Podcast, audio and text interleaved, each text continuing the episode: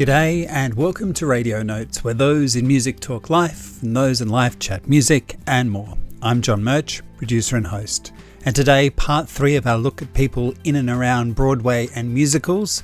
Charlie Oakley started us off, who'd recently performed in forty-second Street. Benjamin Mayo-McKay, the director and cast member of Rent, the Adelaide production that's only just wrapped up with a number of sold-out shows. And today, our third guest. Tara Macri, recipient of the Mary Savage Award at the Stratford Festival to Broadway, and then performing in Hairspray alongside Nick Jonas and John Stamos at Hollywood Bowl, through to being the voice of Young Tigress in the animated film Kung Fu Panda: Secrets of the Scroll, with also an award-winning performance in P M Lipscomb's film Outcry to Her Name. Tara has a new tune, Waking Up in California, out through Los Angeles-based Ten Count Records. Tara joined us down the line from Toronto for a chat. Tara Macri, welcome to Radio Notes. Thanks for having me, John. The new song, where were you when this song was being written? I think we all went through some changes in every industry, and I was, during COVID, doing some films. I have another project coming out, and so I was doing music and I was writing every day, but nothing was exciting me for some reason. And one day I woke up and this song just kind of came out, and it's about, I like I say in the song, rule the top down, let's just drive. It's it's about just throwing caution to the wind and chasing after your dreams and achieving it. I think during COVID, a lot of us have kind of sat back, is is this what I want to do? You know, is this, people changed. And for me, myself, I, I knew that I still wanted to continue to do what I love and how much I missed it. That's where the song came from. Team behind this song got some long-time collaborators, as I think also some new blood involved in this song as well. Yeah, um, so uh, Garen, who produced the song, I've written, um, he w- he actually produced a song before, Baby You Got Me. I worked with Garen and I love him so much. Jaylene, I've been working with for years, and she's a really good friend. And so it happened really organically. And I called Garen one day. I was like, I got this song. He's like, finally, you know, like ready to go. You'll also see there Chris Lord-Alge. He's mixed. I mean, I love Chris so much. And he's been a huge supporter of mine. And, and he's been involved in all the mixes of all the songs. So this was a great team. There was a great collaboration. And I'd like to mention these people who do the mastering, Ted Jensen, and what happens at the Sterling Sounds. Yeah, those guys are awesome. Again, they I was connected through them, through Chris, because Chris does a lot of all the songs that Chris does. So he recommended them. It's just, yeah, it's amazing to work with them. And you are on an L A indie-based label. Can you talk to us about how Ten Count fits into the picture of what you're trying to achieve as a musician? They have been an amazing support, um, especially, as you know, like when you're at a major label, you're restricted in terms can do, and there's pluses to everything. For me, they've been supportive of just music career, but also my acting and my voiceover, because I still continue to do all of that. I just find it so cathartic to to be creative in all types of ways, whether it's writing a song, performing, doing the voiceover, acting. They also recently had partnered with me on a co-wrote a pilot coming out to comedy. It was the first time I was an executive producer on it and starred in it. And so that has been something, been challenging myself and taking taking on other projects, not just on music, which is my, my love. Tara, you're talking about other projects, and one that's uh, quite an award-winning one is called Outcry. It's a movie, it's a film. I've seen the trailer. It's pretty intense. Yeah, well, it, it is a psychological thriller. I don't know how much I can say without giving anything away about it, but that was such a fun experience. And you're right, it is it was dark, which I think drew me to it, because um I am such a positive person that the, the the role that I played, she was really complex, and I got to I mean do so much with that short amount of time, because it is a short, um and also got to my work with Mike Starr, and Dashiell's grandfather is Sean O'Connor, Sean Connery. So, I mean, there was just working with both of those guys as a three-hander was, was a lot of fun, challenging too. It was a three-hander. That's what I was wondering, because what I saw, it felt yeah. very much like the theatre in terms of a three-hander. You know, we didn't rehearse. I didn't even meet meet Mike until our first scene, which was the phone call. because the director was very, he's very old school. He's like, okay, if this takes place at two o'clock in the morning, then that's when the scene is going to take place. And I was like, oh my gosh. Um, you know, we were all really generous with each other and accommodating. You know, if, if someone wants to run lines, and you run lines. I'm the type of person that will run lines until it's just, it's in you, so that when you're out there, I can really listen to, well, first of all, play with the other actor and really listen to what they're doing, because things will change when you're in the moment. They might throw something at you where you're like, okay, I, I didn't even think about that. Uh, get as much as you can from the experience. So work with the director and see what, you know, you've come to the table with your idea. And working with Patrick was incredible, because he really, he let us do our thing and just occasionally would come in and, and throw in a couple different ideas. During another acting role of yours, and particularly in that of voice, which you've done some wonderful voice work for the one hundred years of Wellbeing Jamison. But that of Kung Fu Panda, what you were able to do with your voice was to actually physically play out the role that you were doing as a tigress. Yeah, that was one of my favorite experiences. The whole team over at DreamWorks, I mean, they are just, they're so amazing to work with. And the director, Randolph, who I worked with, he'd been part of the Kung Fu Panda team for over ten years, right when it, it started. So this was a prequel to number one, two, three. So he really, he just knew so much about it. He loved it so much. So working with that team, and it was physical, being in the booth, when you see me running, I'm watching the screen, watching what I'm doing physically, and I'm running. Like when I was done that day, I was, you know, sweat was pouring down, because you are so physical. And um, I could go on about that experience. That was amazing. Actually knowing your place within that kind of film, because it is the voice, and you just go in and do your part, I assume, like one does for a voiceovering job. Yeah, that is something that I, when I was recording my part, I had the director standing to my right, and it, I mean, it's a huge studio, and you have everyone in the booth, like pr- watching producers. And, and then on the left, I've got the storyboard, and they really go through everything. So you understand the world that you're in when you start. And the movies I love so much, and they have such a, even as an adult, you can watch them. Wow, there's some great lessons in these. So I really love being part of something, telling that kind of story. Um, and when you're literally communicating with a broom. Yeah, yes. Those are things you have to learn too, uh, not just saying the lines. There are things before the lines. Like you, you sometimes have to go, take a take a breath before you, you know. One of the things I learned that day was um, Dustin Hoffman, he had a cold that day when he recorded. And so they kind of changed some of the scenes too, because he got, his voice was a little raspy. So as you listen to it, those are like real things that they put into it because of, of how he was feeling that day. You started music, it's it's reported, at the age of two with your grandfather, yeah. by your grandfather teaching you Three Blind Mice on an organ. Now, organ to me would suggest maybe a church or a theatre. I don't remember too much back then, but what I'm told, what my parents have told me is, I guess I was the first grandkid, so I got a lot of attention and just loved music from a young age. They said I, they just, my parents saw how much I loved to move and to dance that it, before I could speak. And so they threw me into that. And my grandfather was very musical. He was part of a church, and I think that's where he learned all of his musical instruments. So he would teach me. He passed away when I was six. So before that, I, I did get a lot of time with him. And, and that's where, I guess that's where it started. As I said, they used to sit at the table and have Sunday dinners. And I was the annoying child running around singing and making up songs. Are you part of a big family, I guess, in terms of siblings? You have the lawyer sister. Who else is on board? It's just her, her and I, and yeah, and the many animals that we've accumulated, because I'm a huge animal lover and have brought home a ton of strays, even from Los Angeles. If there's a stray, I literally have flown one home because I couldn't keep the cat, and now my parents have the cat. So I'm I'm con- and in Los Angeles, I, I help support a couple different barks and bitches. They're rescuing dogs from Japan, from to- like everywhere.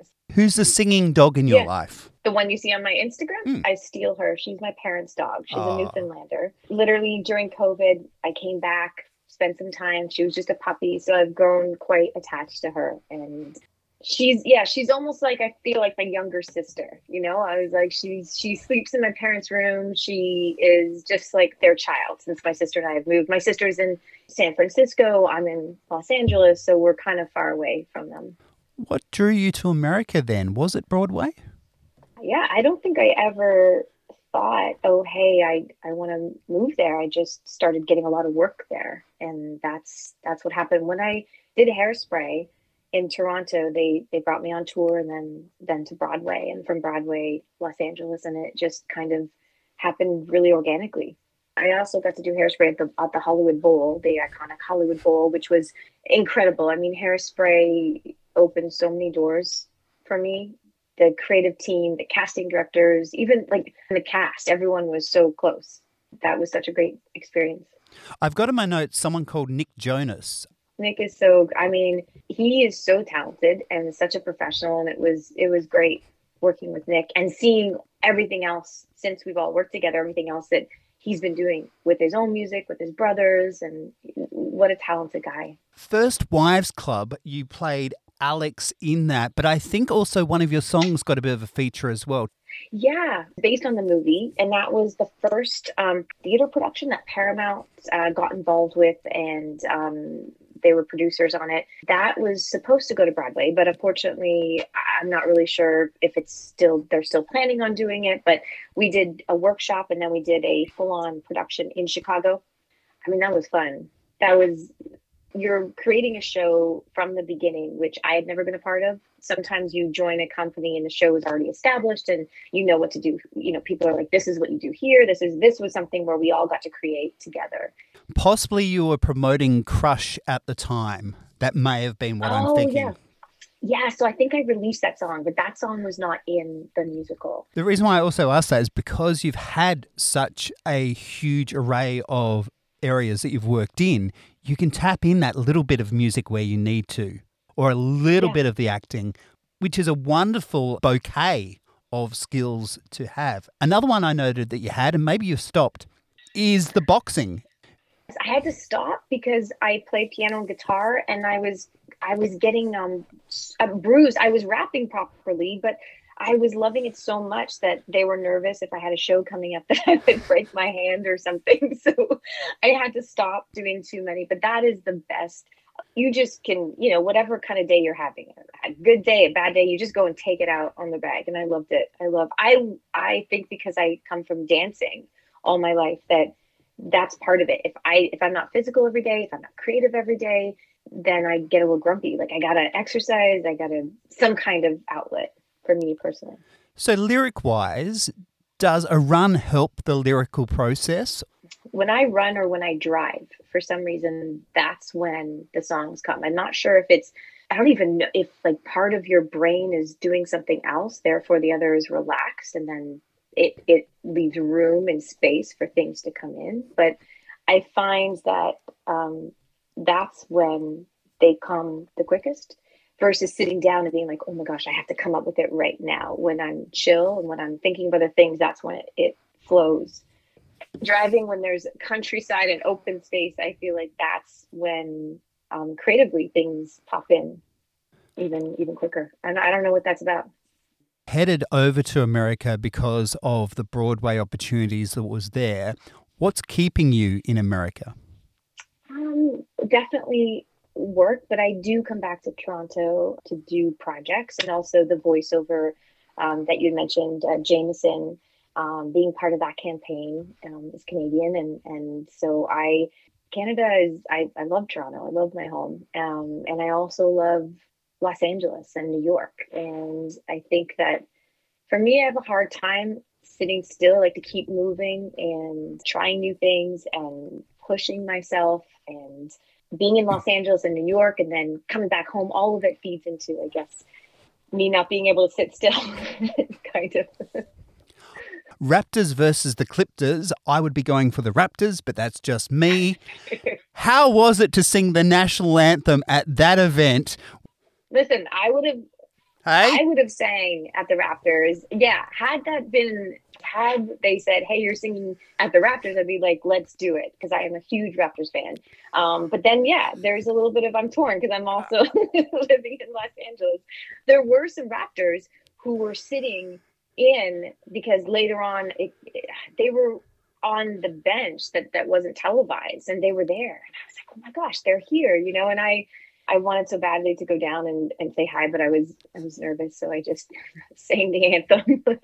You always get nervous when you're about to sing either anthem. It's something that you know at one hundred percent. It's just the the nerves of, you know. Let's talk about first concerts, because in my notes I've got your first concert was Billy Joel and Elton John. It was when they performed together in Toronto, because my dad was a huge, huge fan of both of them. And so I grew up listening to both of them. And um, yeah, my dad was a musician. So he, his influences, he would play the Beatles and, and Elton John and Billy Joel. And yeah, I remember them both at the piano too. I remember them both playing. They would take over and do duets on each other's songs too. And it was great to hear how the other person would interpret a song that was so popular by the other one. What's your mindset for doing live performance, particularly that with a crowd, which may not have happened recently and understandably, but what's that mindset you take forward? Yeah, I love having fun and connecting with, hopefully people in the audience will also have a good time. We usually have dancers, we have backups, we, we do a huge production.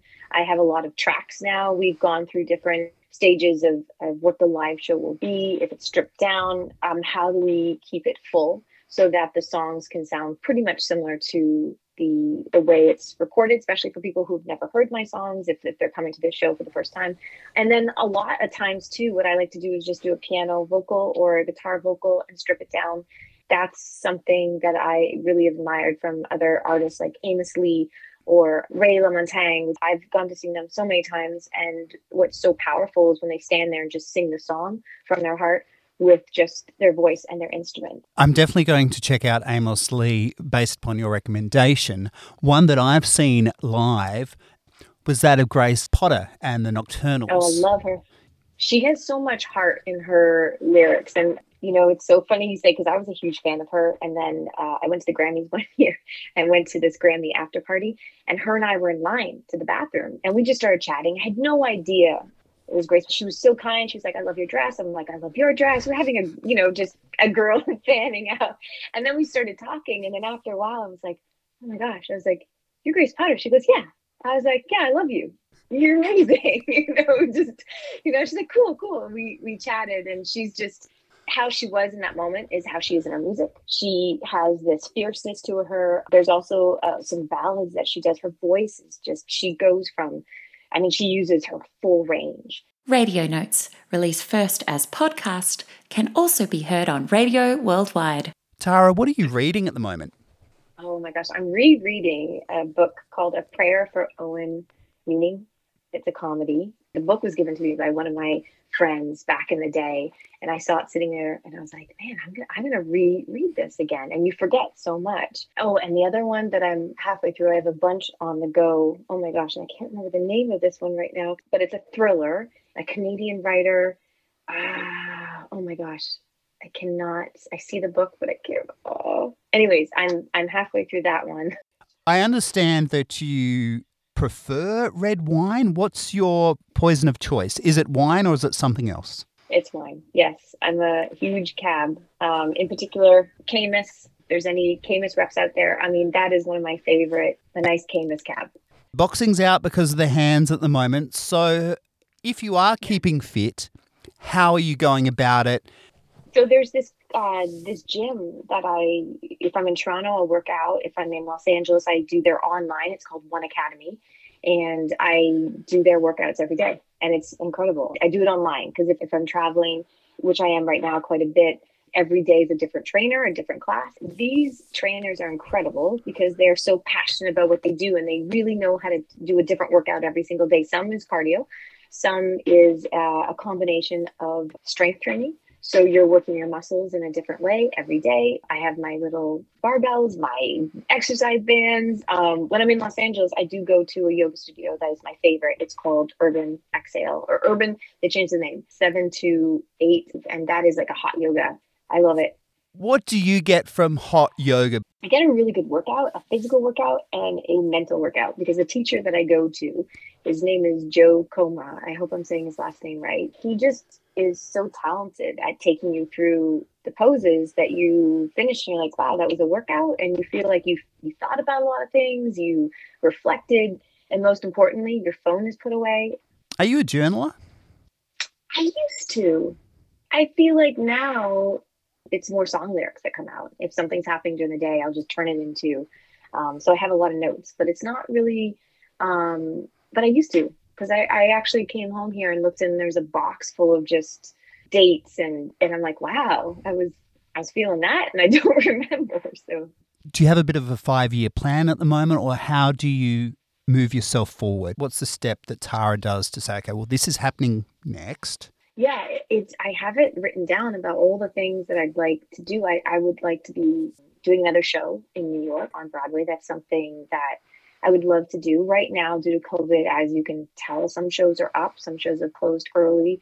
There are some shows in workshop state, but things are a little different, um, and hopefully they'll get back to one hundred percent, and I would love to find myself back there.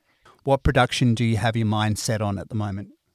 Oh my gosh, there are so many great shows right now, but I would love to be part of a brand new show, just like we did with First Wives Club, where we build it from the ground up. I've also toyed with writing something that we could possibly turn into, but that is, I mean, that's a five to seven year project. That kind of, when you're writing a show or trying to, I've, you know, talked to people who have done it. That's even more work than just writing a song and getting it out there. This is, um, but I, I don't think there's anything, obviously I've seen Moulin Rouge and that that's an amazing role. I, I'd love to do that. My, my friend, Aaron, he in that in New York, and I've seen the production in New York, and recently I saw it in Los Angeles, the touring production. It was just amazing. But then it's it's a lot of hard work. It's eight shows a week, and you don't really have an opportunity to do other things. Like right now, I'm able to do a bunch of different things.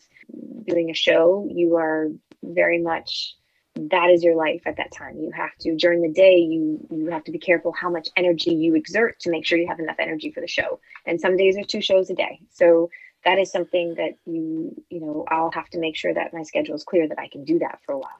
But doing eight shows a week, you still have Mondays, and I believe you did something on Monday at the Rockwood. Um, that was doing my own music. So I was doing a show during the week, and then that was an outlet for me to perform. And um, normally you're resting on Mondays, but that was something I was writing during the day, doing shows at night. Was that more of a singer-songwriter kind of night, though? Cause yes. Mon- yeah, because yeah. Monday I'm thinking might be a bit more of a slower night, even though it was the only night you had available.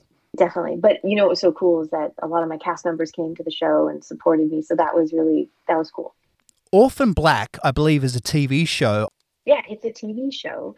One of my agents, she was an agent of mine back in the day. I think one of clients, Tatiana, got the role on that. And that is an amazing show. I believe it's a B B C and uh, CanCon production, I think. That show is incredible. For Prettiest Girl in the Room, Sarah Feely was involved. And from the behind the scenes, they seem to be like the coolest human out. Oh my gosh. She, um, I met Sarah through friends, and we all became friends. And uh, when the song came out, she's this amazing filmmaker. She's done so many amazing productions, and she, she's like, I'll do the video. I was like, okay, let's, let's go. And she had this idea. The, the two girls who were in it, they're now, I mean, I think they're, they're older now. I mean, it's so wonderful to have these skateboard fierce girls, especially with the song Prettiest Girl in the Room. And she came to me with the concept. Yeah, it was fun. What you see is exactly how, how it all went. That was such a fun experience. The video was incredible. And then the radio tour we did after that was my first song that went to radio. So it did the top forty thing, and I got to tour, and that was a lot of fun. What's the one place in the world you'd like to visit? Italy. I'd love to go to Italy. My dad is Italian, and so that's been something before COVID. I was going to go, and then COVID happened. So there's a possibility it might go sooner than later, but I'd, I'd Italy, I'd love to go. Answer me this. Why did yeah. your dad give up the drums? For my mom, I hear. She's anti-drums? I, no, I think what happened is he met her and he loved it, but I don't get the sense that, since he doesn't really play very much, that it was something where, you know, sometimes you're like, I have to do that. That is something that I have to do. There's no other choice, no other option. And He also was a runner. My dad was was a runner and had a really good career with that before he injured his Achilles. He used to sprint, and he was training with some pretty big guys for the Olympic. He was doing a lot of that when my sister and I were really young. He hurt himself. And so he he's kind of super talented with, with music and with running, and he's athletic. And both he and my mom wanted to, I, they start a family. And so we got a, a job, and he's been very successful with what he's doing now. He'll be retiring soon. But I think that was part of it. He wanted to, both of them wanted to give what they could for my sister and I. Where would you like to wake up in the world? Well, I do love waking up in California. I could say Australia. I've been to Australia, actually, a long time ago. What was the occasion for Sydney? I had a friend who was who lived there, actually, and so I went to visit. What do you like cooking? Everything. Pasta, it's super easy, but I, I do these, like, shells, stuffed shells. That's really easy to do. When I'm in L A, I go to farmers market every Sunday. I'm addicted to this lettuce place. I don't know what they just have the best. Like, you can taste it. Like, sometimes you go to the store, you get lettuce, you're like, mm, I can't really taste it. I get there early.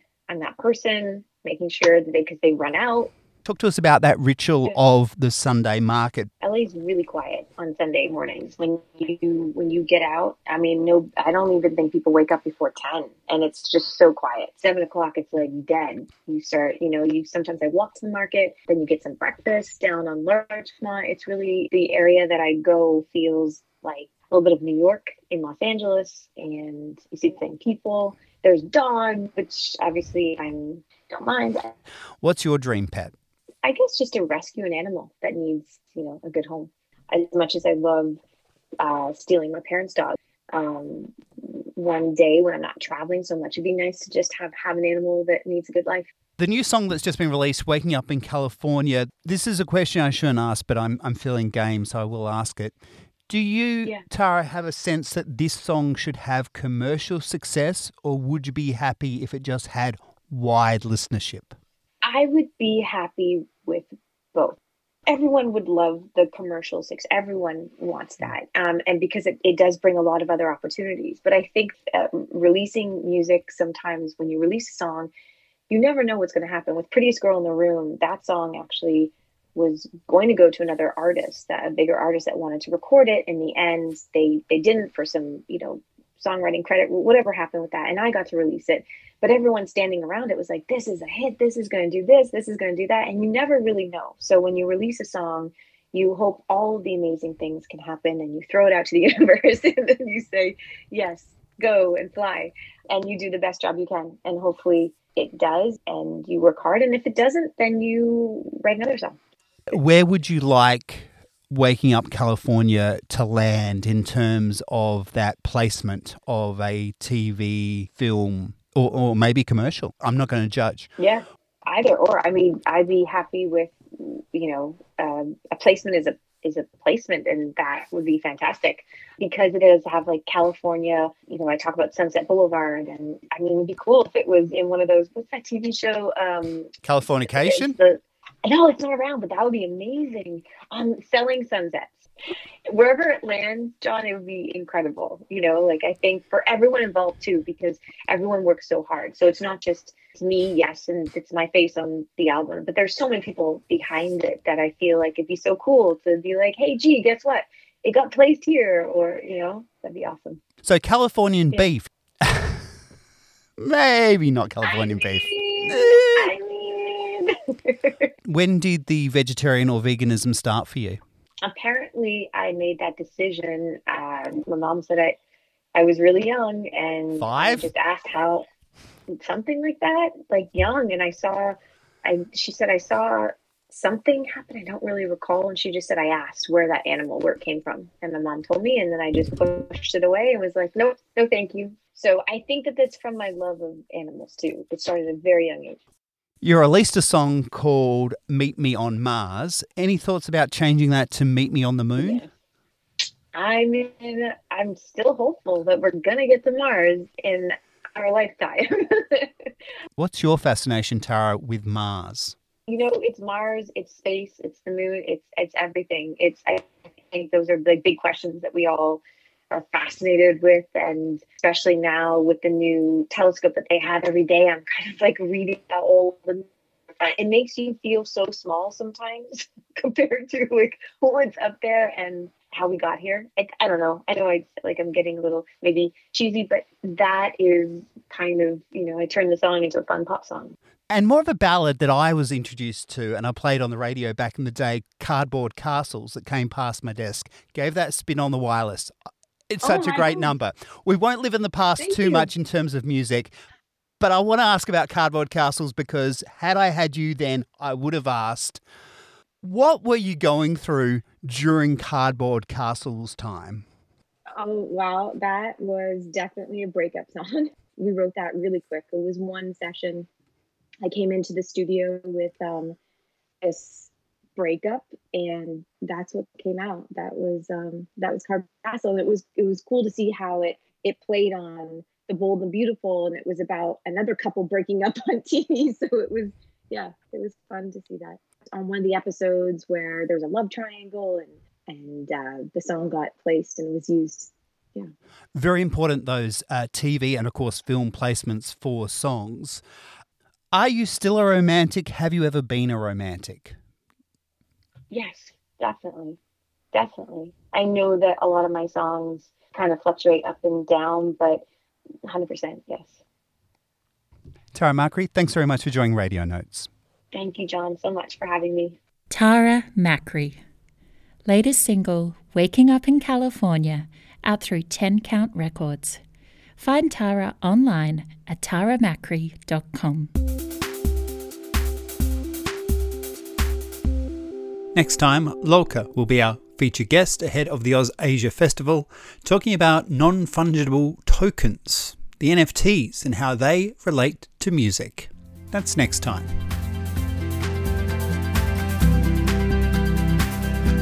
Thanks very much to our feature guest this time, Tara Macri. radio notes podcast dot com for show notes and links. Web design there by Steve Davis. Theme music by Martin Kennedy and All India Radio. I'm Tammy Weller. John Murch is the producer and host based in Adelaide, South Australia.